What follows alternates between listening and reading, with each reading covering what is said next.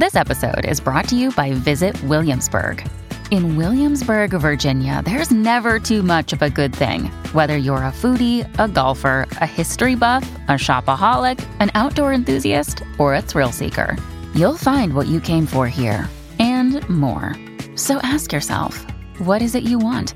Discover Williamsburg and plan your trip at visit williamsburg dot com.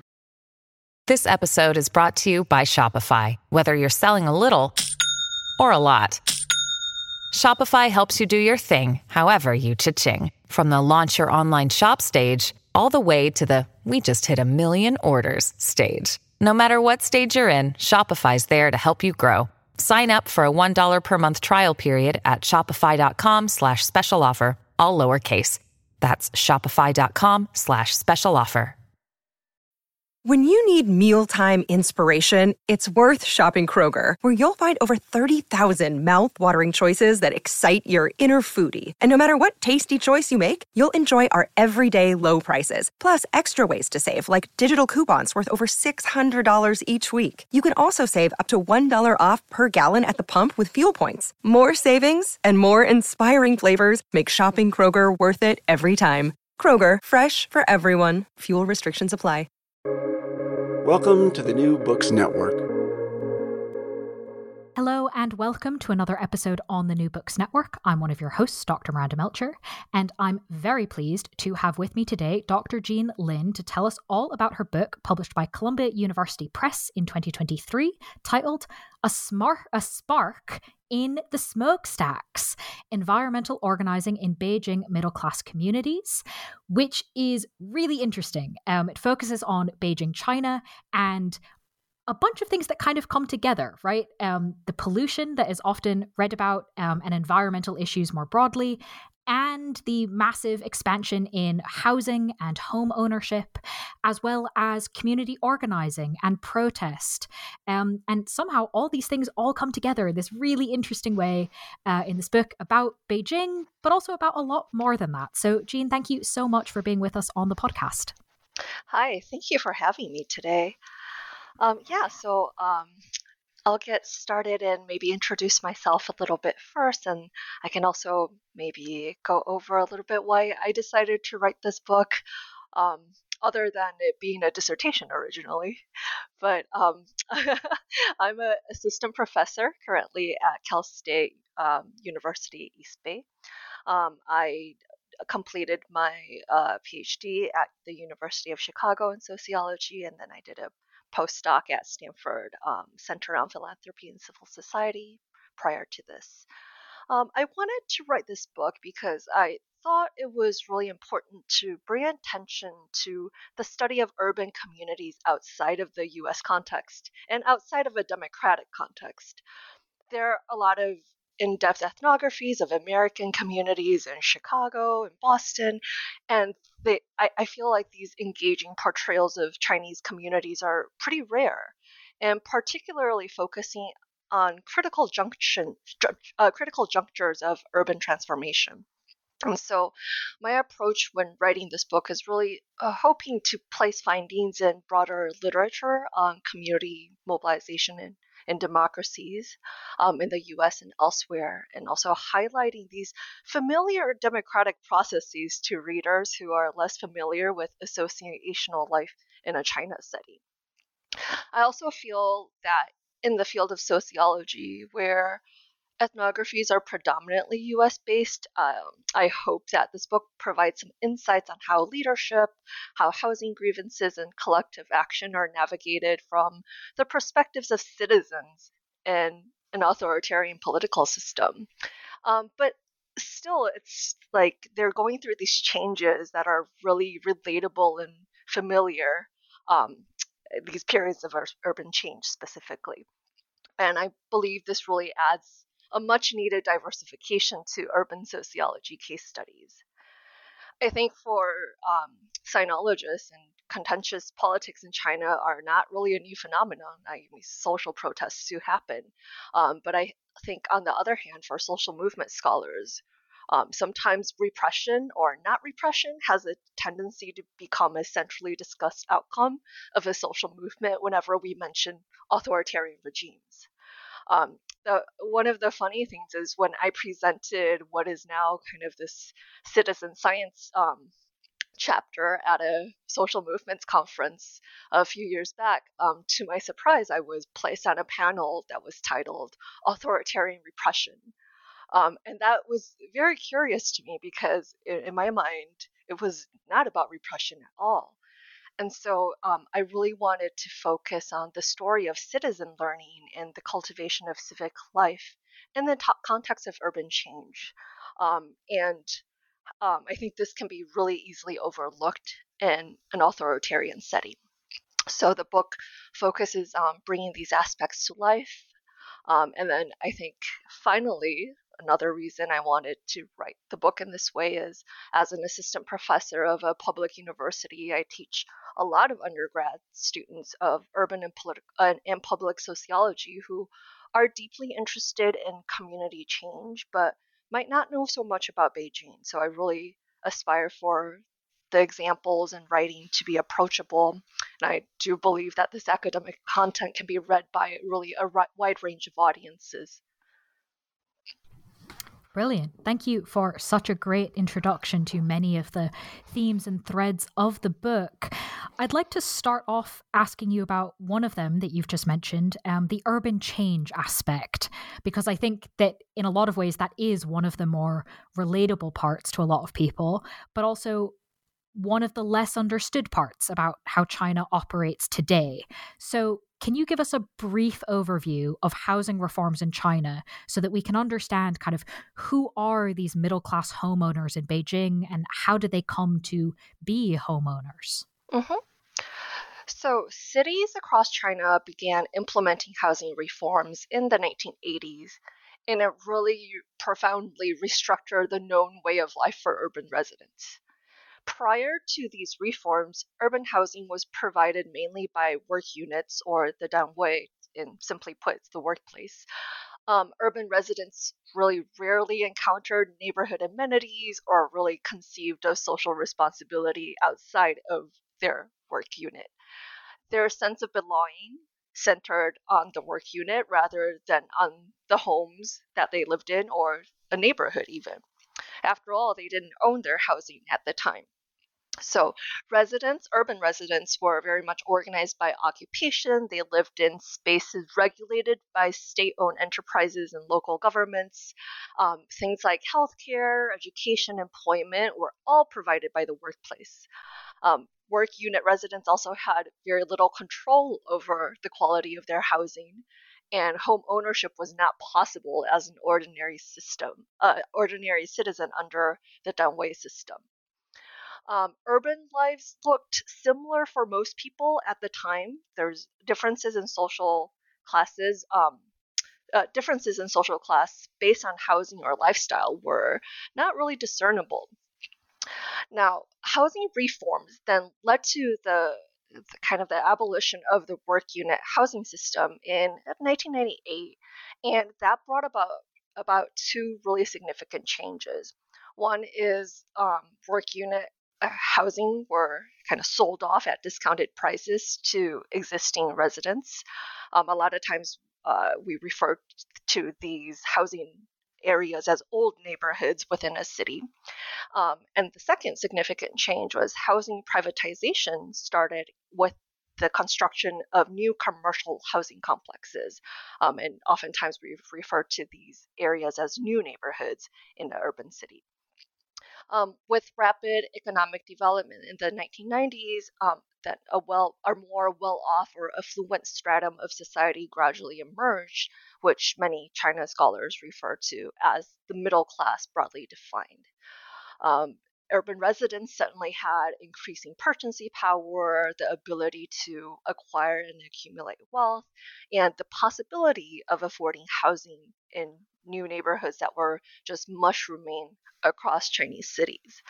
Um, and I think for the first time since nineteen forty-nine, a significant segment of the urban population became homeowners. I think the stats are in two thousand one, sixty-five percent people were homeowners, going to about seventy-four percent in two thousand three, and in two thousand six, hitting around eighty-two percent, which is kind of the time frame that um, this study started in. Um, I would say that kind of the, the early two thousands, it's a unique time to observe um, urban China because of this massive wave of housing commercialization. And the scope of this urban transformation in Beijing is it's staggering. Um, thousands, it's, if you think about it, thousands of new homeowners moved into the hundreds of new gated communities in the same city around the same time.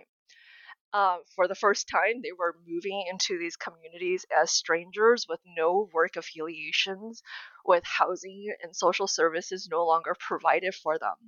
And so these economic and urbanization developments resulted not only in shifts in housing, but also really a drastic change in people's way of life.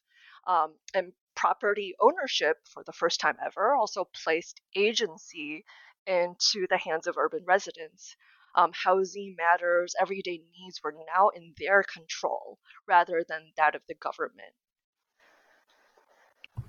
So that's, as you said, the scale of this, and not even just the scale, but the amount of change, and then multiplied by the scale, is quite a lot going on here. So now that we have that big picture, can we narrow down to kind of which homeowners we're looking at within this? Can you introduce us to the three community sites that you focus on in the book and explain how you, out of all of that change, narrowed it down to these three? Right. Yes. Yeah, so I'll talk a little bit about um, that. It, so there's an environmental environmental focus, and I'll talk a little bit about this environmental focus, and then I'll break down the communities a little bit. Um, so I would say around the same time period that this housing wave was happening, there were in- instances of struggles against incinerator construction at around that period of time as well. There were about a dozen kind of in the first ten years in, in the two thousands. Um, during that time, about three of these anti-incinerator construction um, struggles were located in Beijing. Um, at the time, I selected Beijing as the city of focus for these case studies based on the similarities in these spatial setups. Like, these homeowner communities were gated communities. Um, I selected these based on social class as well. All of them kind of identified as middle class, and um, they had similar similar mobilizing potentials as well. Um, very active associational life. They had these community leaders that were emerging um, from these housing complexes, and then finally with these three communities or cases I selected, they also had really interesting varying consequences of their anti-incinerator protests. So um, across the three, just very briefly, um, one received a little bit more government acceptance, um, ended up with uh, their incinerator actually relocating. Another faced a lot of government repression with the incinerator being built. Um, the third instance, um, not pure repression, but there was some co-optation going on with the government, um, and the incinerator also ultimately being built. So kind of within the same city, in the same time frame, there were three different um, incinerators that were being constructed, and kind of with these varying consequences. Um, so um, these three instances of anti-incinerator organizing targeted three separate incinerator construction projects. And so this really, I think, is a, a, a very interesting highlight of the urban trash issue in Beijing uh, around like two thousand five and two thousand six. And so I think the easiest way to kind of remember the communities in the book is I kind of color coded them. So there's a color coding symbolism of the names that were chosen to represent the communities.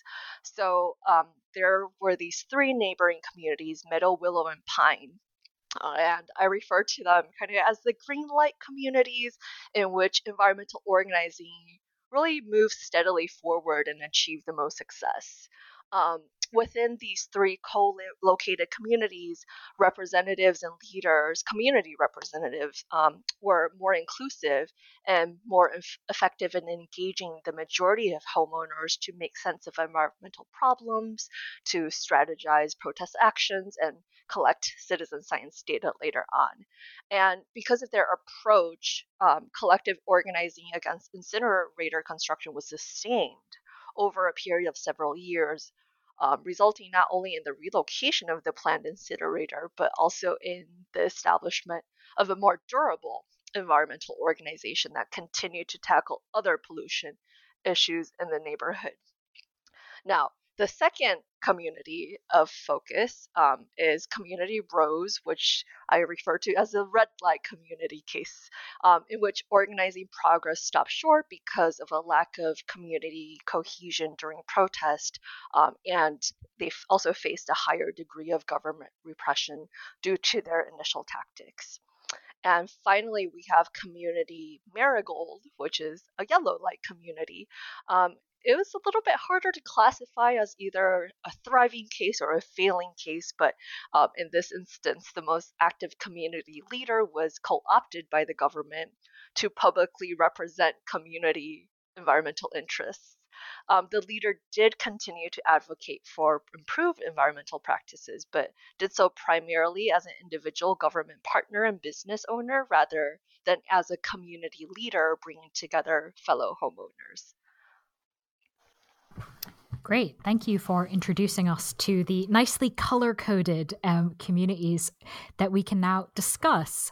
So in that, um, as you said, the environmental focus, and you told us a little bit about sort of incinerators and um, rubbish and issues around that. Is there anything further we need to understand about the problem that the homeowners in these three communities were organizing against? So when these homeowners moved into their homes, um, in the early two thousands, there was actually, there were actually existing landfills near their communities already. Um, when they were moving in, and this is across all three communities, um, there were existing landfills nearby. When they were moving in, the landfills were fairly new and weren't really uh, smelling bad yet. And so they moved in not knowing that the landfills were nearby. And kind of, in short, a couple of years after that, they kind of caught wind of incinerator construction plans from the government um, in, in different ways. Um, and so that's kind of the broad uh, what's going on scenario. So they purchased their properties without knowing the landfill was there. Like, this sounds really strange to think about that, like, nowadays, right? Like, how did how did you buy this home and not know? But purchasing one of these homes at the time didn't really involve visiting the site. Um, a lot of gated communities were really still very much under construction, and um, a lot of residents at the time, other than confirming that the school district was good and hearing for developers that the area had good winds and good water, um, all the homeowners I spoke with like really learned very little about the area before moving in. And at that time also, they were not They had not benefited from the more widespread prevalence of online mapping.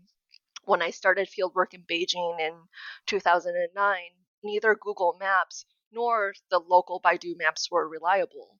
And these buildings and residential complexes were popping up so quickly across the city in the early two thousands that mapping technology was really struggling to catch up.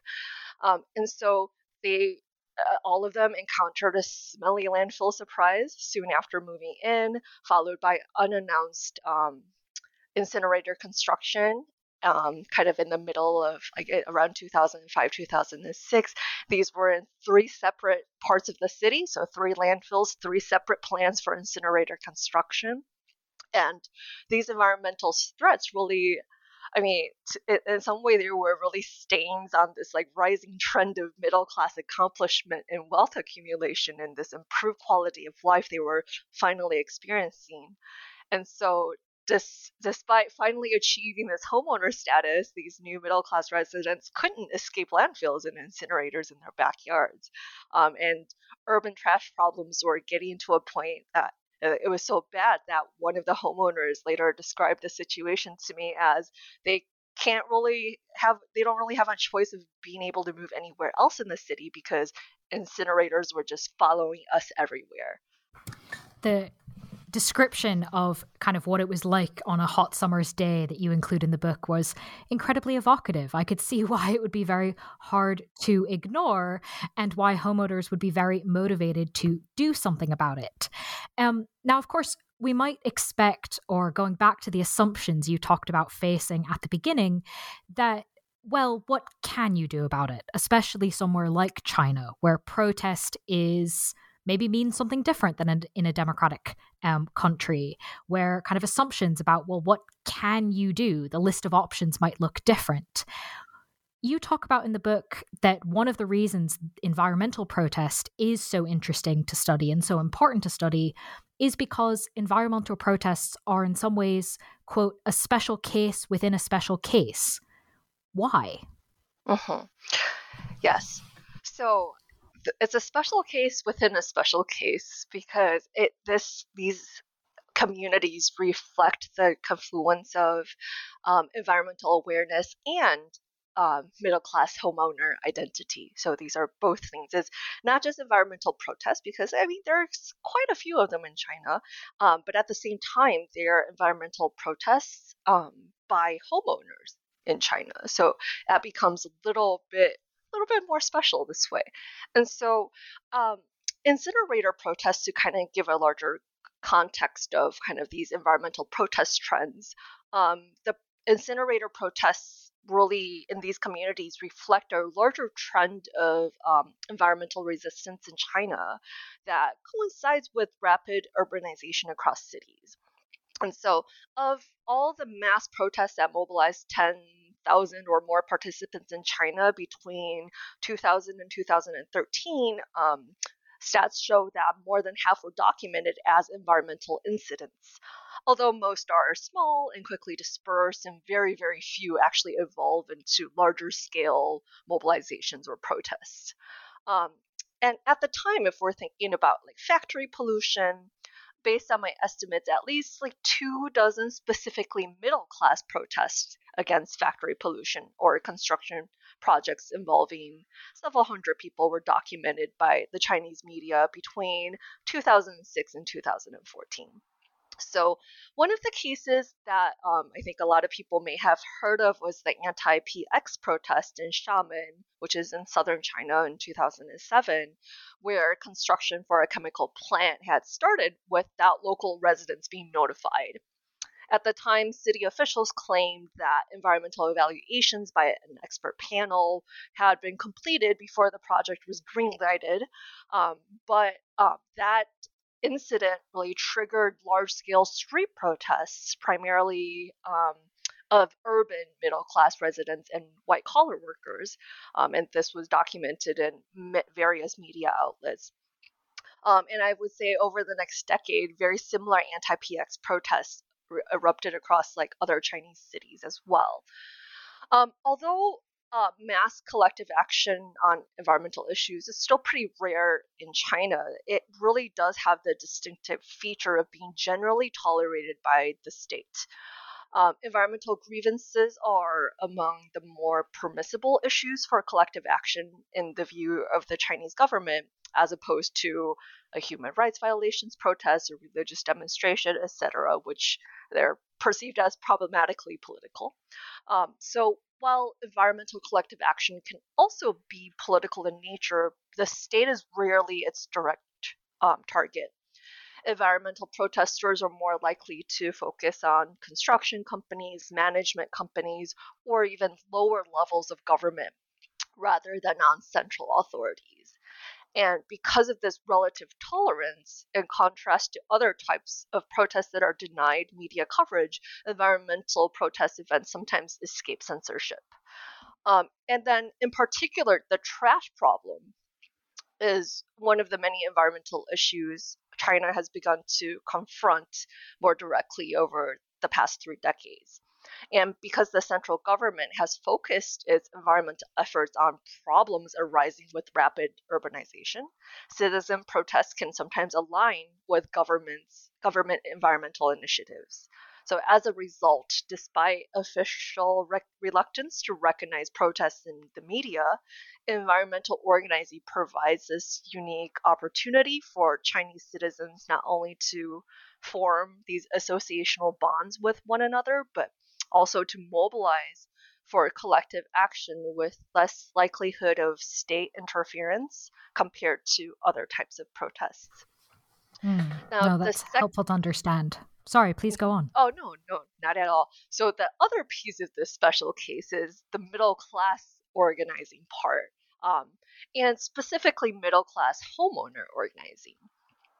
Um, the anti-P X factory protests I mentioned earlier didn't really originate in residential communities.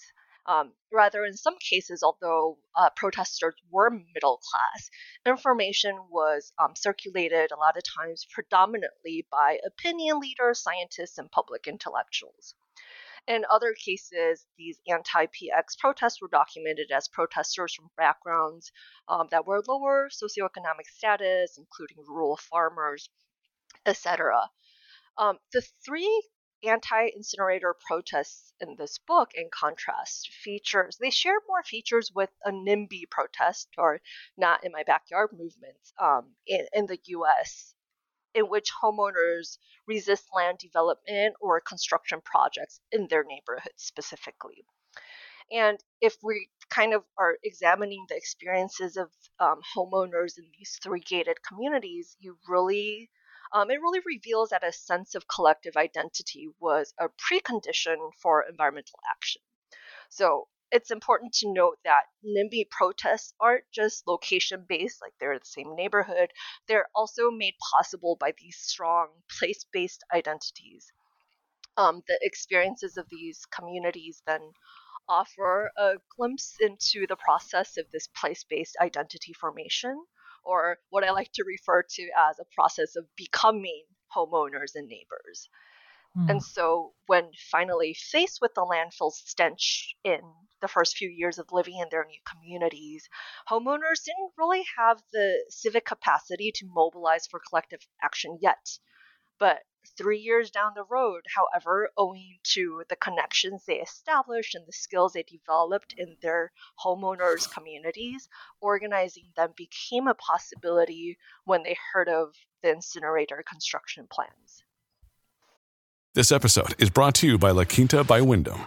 Your work can take you all over the place, like Texas. You've never been, but it's going to be great because you're staying at La Quinta by Wyndham. Their free Bright Side breakfast will give you energy for the day ahead. And after, you can unwind using their free high-speed Wi-Fi. Tonight, La Quinta, tomorrow you shine. Book your stay today at L Q dot com. At Evernorth Health Services, we believe costs shouldn't get in the way of life-changing care. We're doing everything in our power to make it possible.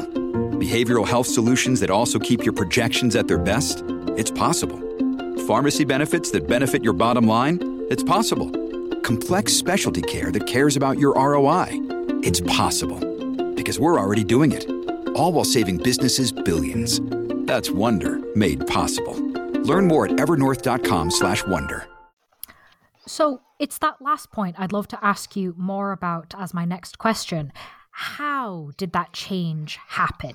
How did associational life, sort of informal and informal ways, how is that cultivated in these communities? Mm-hmm.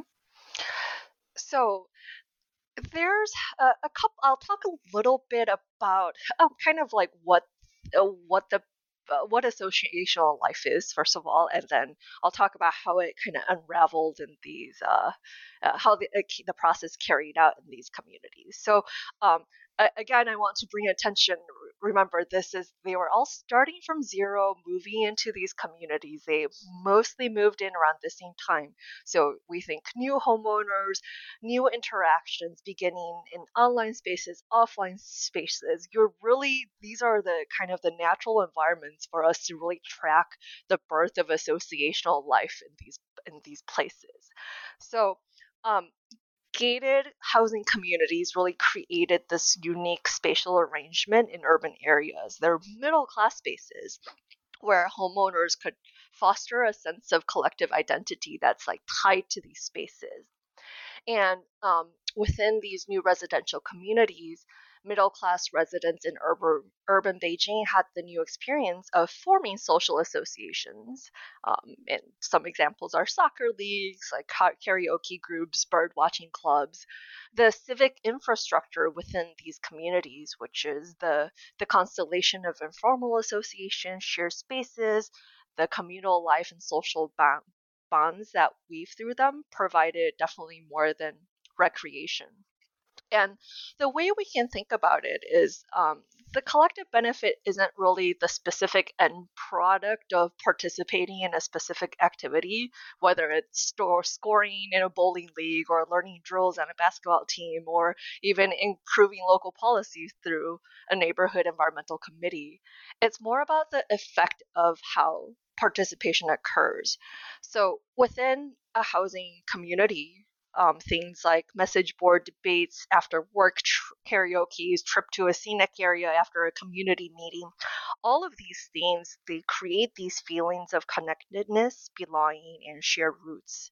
It can be the parking lot, the shared community courtyards, where people find unexpected forms of material, social, and emotional support.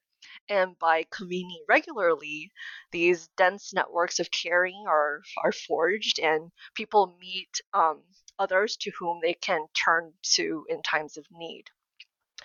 Um, and so in within the community, the, the way that these interactions started is there were these homeowners forums that were mostly online. And um, while these conversations around community issues were occurring online, there were also these in-person interactions as well.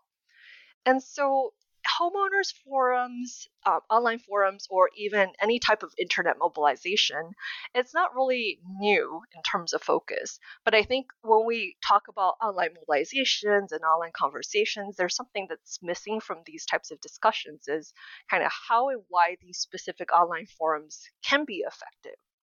And um, the success of an online community space in these communities in particular, it's made possible not only by the platform that's online, but also by the social capital and civic infrastructure that are created and reinforced offline as well, that is, in the communities themselves.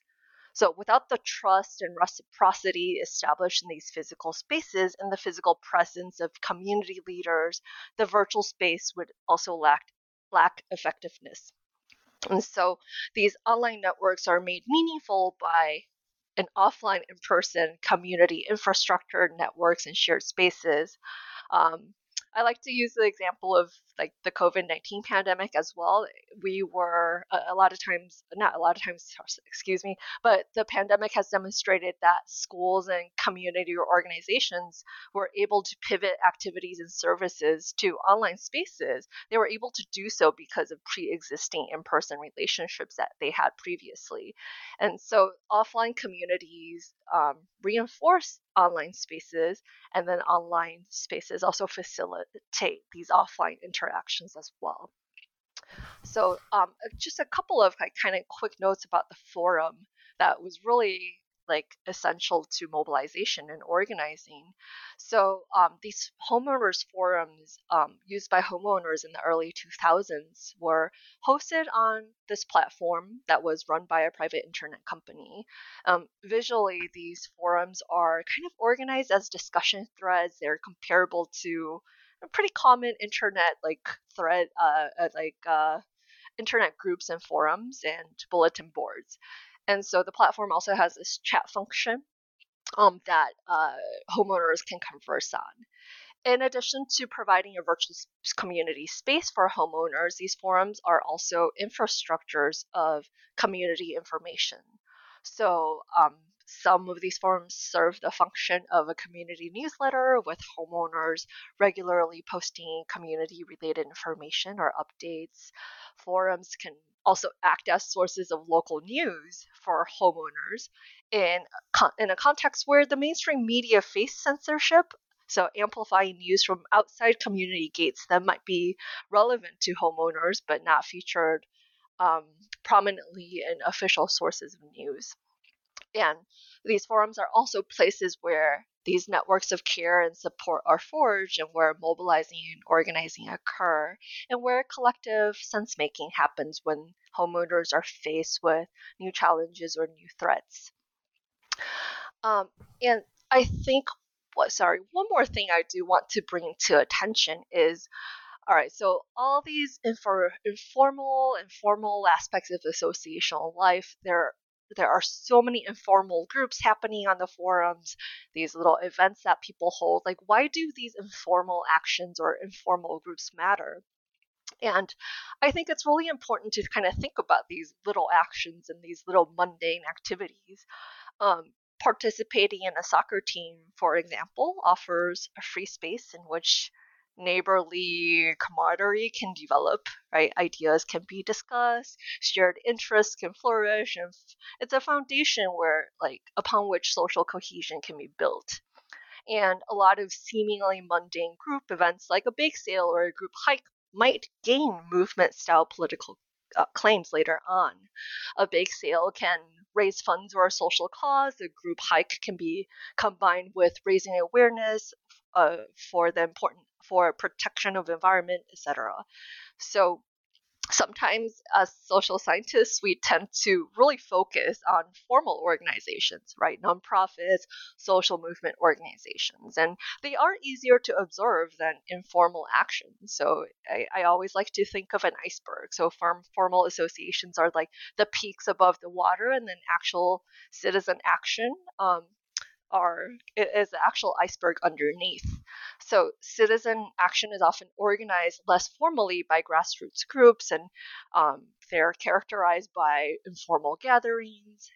And these communities, these middle-class homeowners communities, provide a glimpse of the full iceberg. Uh, they're stable spaces that foster associational life and collective action, formal and informal, mundane and claim-oriented, successful and failed, that really have become important parts of Chinese society, Chinese civil society in particular. Given the many facets of this associational life, to what extent is it going too far to think of these communities, for all that they're teaching people various things and kind of how to be a homeowner in a lot of ways? Is it too far to think of them as schools of democracy? Um, not at all. If we think about what these skills are, it actually, in, even in such an unlikely setting, these skills are civic skills. They are democratic civic skills. They're just kind of occurring in a very different political context.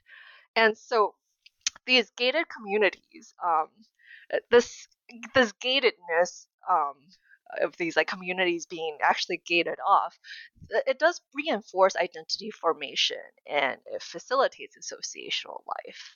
Um, and a, a kind of across, again, across all these locations, with homeowners moving in at about the same time, it really created uh, a time frame um, where everyone was learning about these things at the same time, right? They learned from each other on how to interpret property rights, deal with developers and property management, turn to one another for information and support. And this really helped residents develop the civic skills they needed for organizing. Um, we, some examples, um, we can see this via homeowners' early efforts of collective action uh, against property management. And one of the important lessons they learned from interacting with property management is that a collective voice is more powerful and ex- effective in exerting pressure than individual voices. So um, at the time, a lot of actions taken to develop networks, to assort, uh, assert homeowner rights, really contribute to homeowners' um, civic education. Um, while, uh, you know, these, uh, these, communities varied in styles and degrees of engagement. Um, they are all cultivating community identity, developing skills allowed that allowed communities to build capacity for later collective organizing.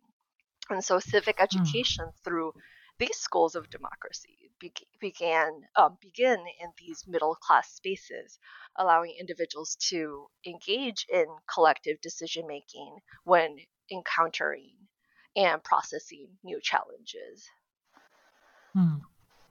So I'd love then to go back and bring forward a thread that we mentioned at the beginning, but haven't yet touched on, and bring that in now, which is the fact that you color coded these communities. Um, mm-hmm. And that wasn't just to keep tell them apart. That was an indication of the extent to which this associational life was able to not just form collective identity, but actually get some of what they wanted um, from protest. So can you now take us through the difference between mobilizing for collective action versus organizing sustainable collective action, and how uh-huh. this helps us sort of to go from, oh, they sound similar communities, but hang uh-huh. on a second, the colors uh-huh. and the outcomes are different. Can you uh-huh. walk us through this? Yes. So uh, I think definitionally, mobilizing focuses more on involving people with latent interest in an issue without really developing their skills or motivations for action. And organizing, in contrast, is a little bit more transformational. Organizers invest in developing the skills and therefore the capacity of participants to engage with one another to become activists and leaders themselves as well. So in um, the community, in communities Rose and Marigold, so the red and the yellow communities, successful mobilizing took place, and specifically the leaders focused on um, encouraging people to protest. The leaders served as mobilizers who prompted action amongst homeowners who were already concerned about trash and incinerator issues. But these leaders didn't really develop or really draw on any existing community strengths. Um, On the other hand, leaders in Community Meadow, and relatedly Willow and Pine in the same vicinity, um, they went a little bit further. They became organizers as well as mobilizers. These community representatives cultivated homeowners to become activists, creating opportunities for additional representative leaders to emerge within the neighborhood. Um, so They were, for example, ex- they were able to steadily expand the number of people involved in the anti-incinerator cause. They um, built a, a bunch of task forces within the community, allocating responsibilities, facilitating the interactions, and building these relationships. Um, so that's kind of the t- primary difference. Um, but I want to kind of point to these roles of community leaders, or I, I refer to them sometimes as community representatives or community figureheads. Um, how and when these community representation, how uh, community leaders emerged, really shaped how mobilizing and organizing occurred as well. So, in, in Meadow, which is the green community, the emergence of these key representatives early on in the process really helped the organizing pro- uh, the organizing process, and there were um, a lot of concrete plans informed by community relationships and expertise. Obviously, previous informal networks and deep trust within those communities contributed to the success of a core action community committee, not only in mobilizing homeowners, but also in distributing responsibilities across the community. And when it came, the time came, the time came to act, leaders were able to engage many homeowners in a range of tasks, allowing them to take ownership of their contributions, such as delivering letters of complaints to officials and government agencies. And additionally, engaging in this process activated more leaders at the time who emerged as representatives during a petitioning event they did. Um, on the other hand, Rose, which is the red community, had a, an advantage of a tight-knit community net network as well.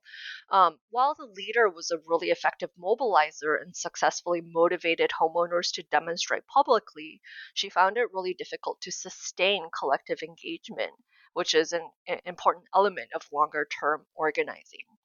She attributed these challenges to the age and the emotional state of home, Rose homeowners, who she described as angry youths, but um, in in in all uh, kind of in in actuality, Rose didn't really, the leader didn't really leverage community capacity as um, the leaders in community Meadow did. They didn't. She didn't seek out experts within the community to help with initial planning or cultivate commun- committees and task forces to craft a course of action, nor access networks of other nearby communities.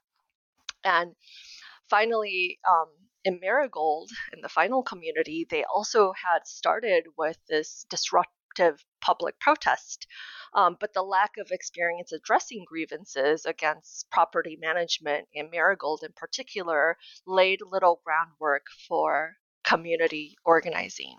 But of course, they still had these loose friendship networks in the community, and that was sufficient to mobilize homeowners to collectively protest in this public demonstration against an incinerator. Um, but because of these disruptive disruptive actions, the protest was quickly repressed, with a lot of people detained. And um, this experience then pushed one of the residents to kind of step up and take on the role of a community representative. But this late arrival to the role likely made him a little bit more, more susceptible to government influence later on. Mm, that makes sense, and is really interesting to see kind of how some of these things that seem like small differences um, can nonetheless make a big impact. I'd love to ask next about um, one of the methods of public protest that you mentioned right at the beginning uh, that got you put on a repression in Autocracies panel, I believe it was, uh, okay. because this is a really interesting way of protesting that I think isn't necessarily very well known, but I mean, honestly, to me, this in and of itself would be why this is a useful case study to make people more aware of. Um, and we've talked about a whole bunch of other things that are useful too. So can you please tell us how, why, and with what impact homeowner communities used citizen science as a method of protest? Yes. So um, like a, if I do a super brief recap, community meadow homeowners, along with their neighbors in Willow and Pine, they began organizing against the incinerator outside their gates through legal institutional channels. And this is, to be honest, the, the probably the most typical protest tactic in China. It, it sounds strange that they would go through legal institutional channels, but typically it is a complaint writing, letter writing process where they deliver like a collective letter to government agencies. Um, and so that's a, a typical tactic, um, and these communities were able to find volunteers and community professionals to prepare the complex paperwork involved in petitioning and writing letters to agencies. Um, and while these communications were acknowledged by authorities and even prompted visits from officials who came to their communities to share information, homeowners felt that their responses were insufficient in addressing their concerns about the incinerator construction. Um, communities uh, Rose and Marigold, however, they launched their incinerator resistance um, with publicly disruptive demonstrations. They had the ability to mobilize, but had weaker planning and community engagement. And so the public nature of these disruptions led to government repression, resulting in the monitoring, arrest, and detainment of some homeowners. And so as the residents kind of grappled with how to pressure the government more effectively to stop incinerator construction, um, each community turned to a new approach, which is data collection and research. So citizen science um, not only asserts the power of citizens to dispute the authority of expert science, but it also engages citizens in policy debates and decision-making processes for Um, for policies. And in an authoritarian setting where dialogue with government officials is especially challenging, these communities um, adopted citizen science, and the extent to which their engagement in scientific data um, uh, in, in scientific data collection shifted government responses to their resistance. And so although the government response to each of each community's presentation of information and data on incinerator pollution varied, um, the community's experiences of engaging in collective citizen science share some common features. So in each community, scientific data offered a way for middle-class homeowners, which they are the educated and professional class, they, they offered these homeowners um, a chance to force some concessions of authority from local to uh, and central government agencies. In this way, citizen science served as a tool for homeowners to provide democratic feedback on government decisions in an authoritarian context. Um, and unlike uh, some other forms of resistance that are categor- categorically suppressed, citizen science tends to be well tolerated in China, where science is held in high esteem. And scientific rhetoric is frequently used within the government, Um, which often equates science with informational correctness. So the Chinese, um, the C C P, the ruling political party, uh, closely ties science to economic and technological modernization as keys to a strong nation. And so by extension, scientific data um, enjoy a position of legitimacy in China and are generally regarded as an acceptable tool for expressing citizen concern.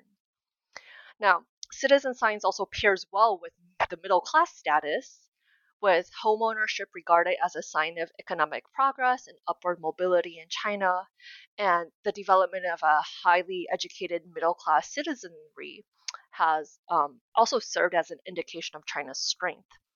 At the same time, the attainment of higher education empowers the middle class to understand, interpret, and sometimes dispute expert data provided by the government. And so middle-class homeowners are really uniquely well-positioned to become citizen scientists.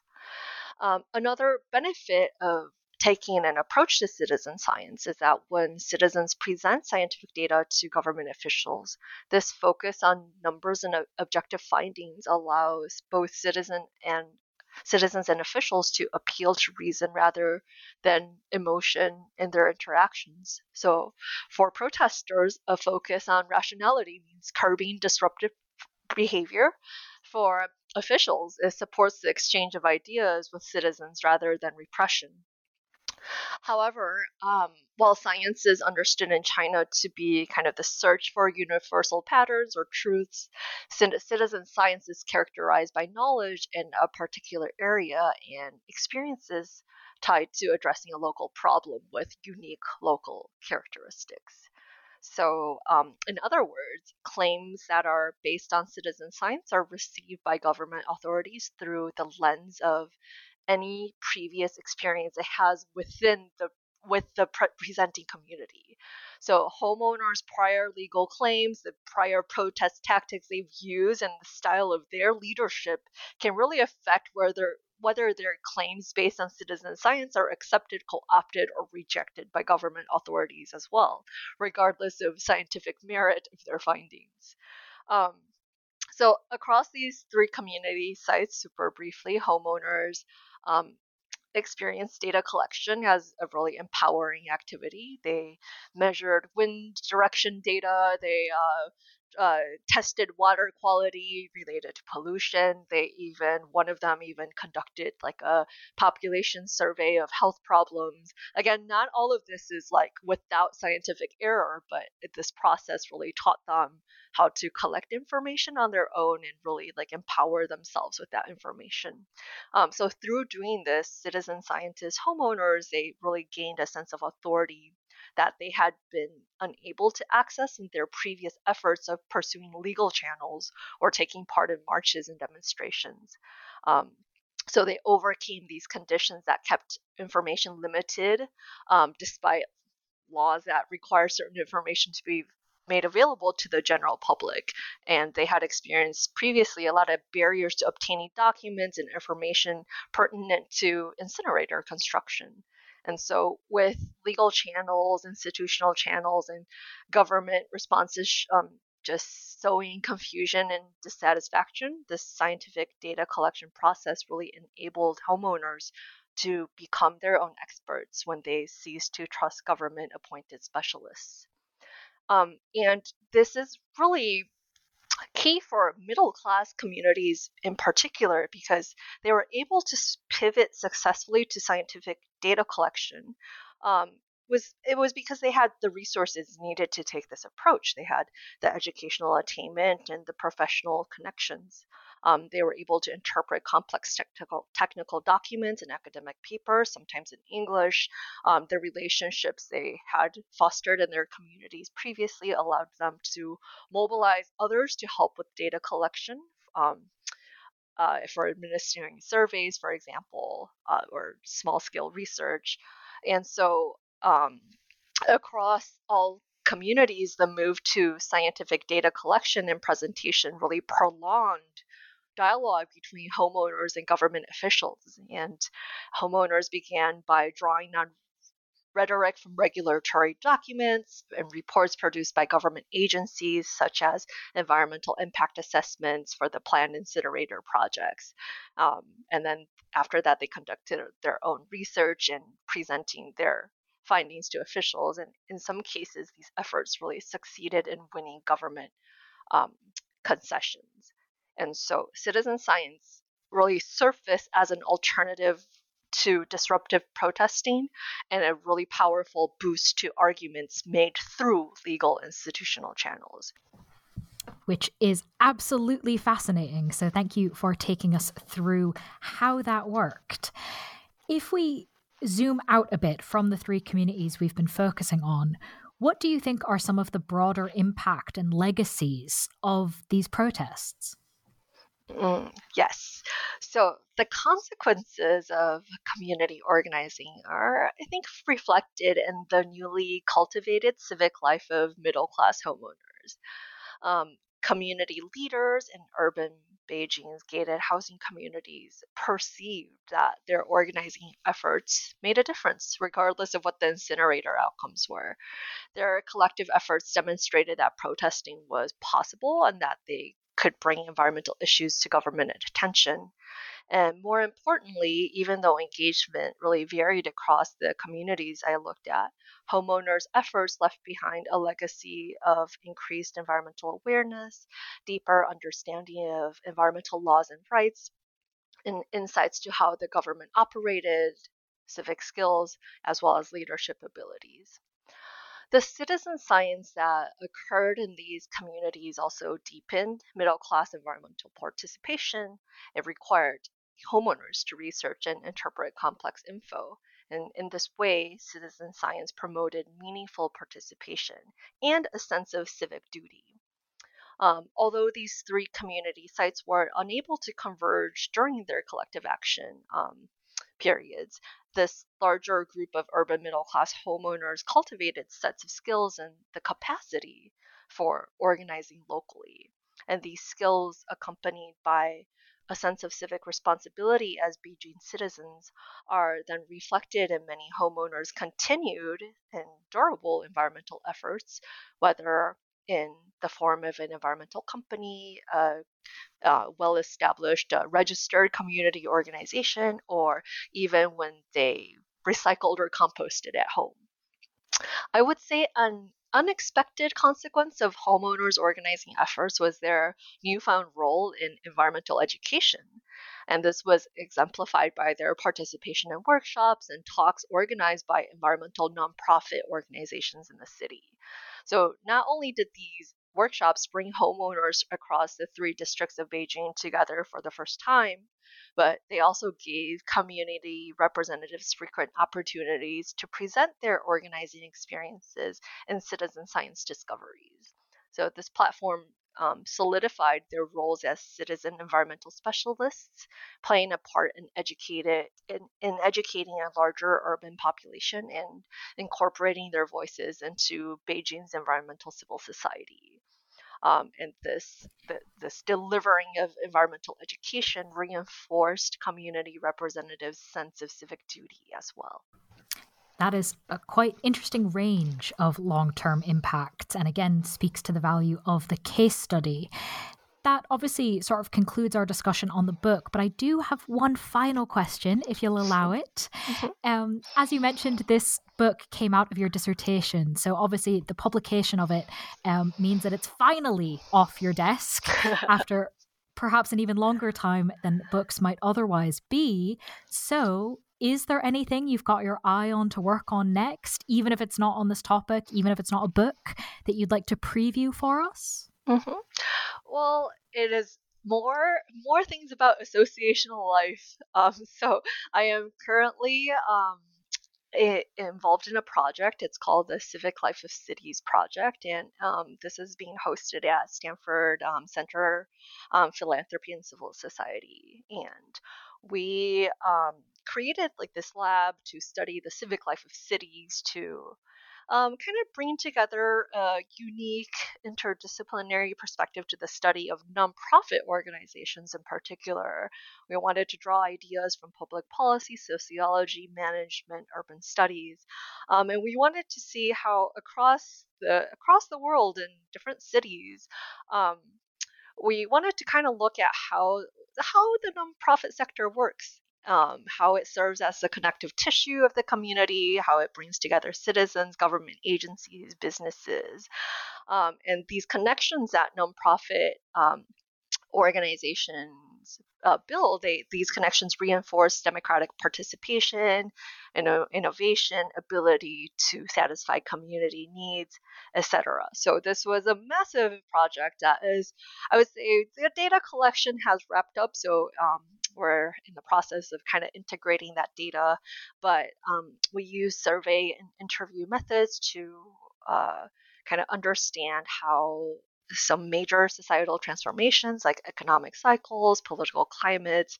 evolving ideas on organizational management, even how how these things shape the sector. Um, and our comparative research include um, seven global cities, which is San Francisco, Seattle, Shenzhen, Singapore, Sydney, Taipei, and Vienna, with I think probably close to fifteen hundred nonprofit organizations in in this uh, in the study.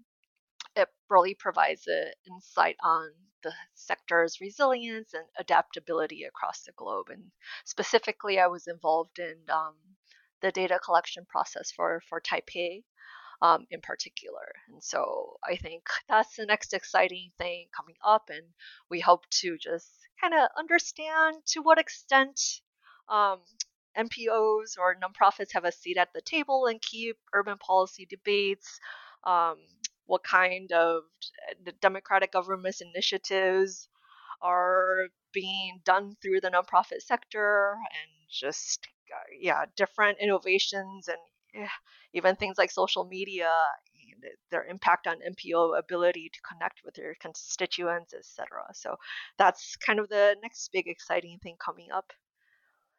Yeah, that's a huge project. Uh, very exciting. Thank you very much for previewing it for us. And while you work on integrating the data and putting all of that together, of course, listeners can read the book we've been discussing, A Spark in the Smokestacks, Environmental Organizing in Beijing Middle-Class Communities, published by Columbia University Press. Jean, thank you so much for being with us on the podcast. Thank you so much.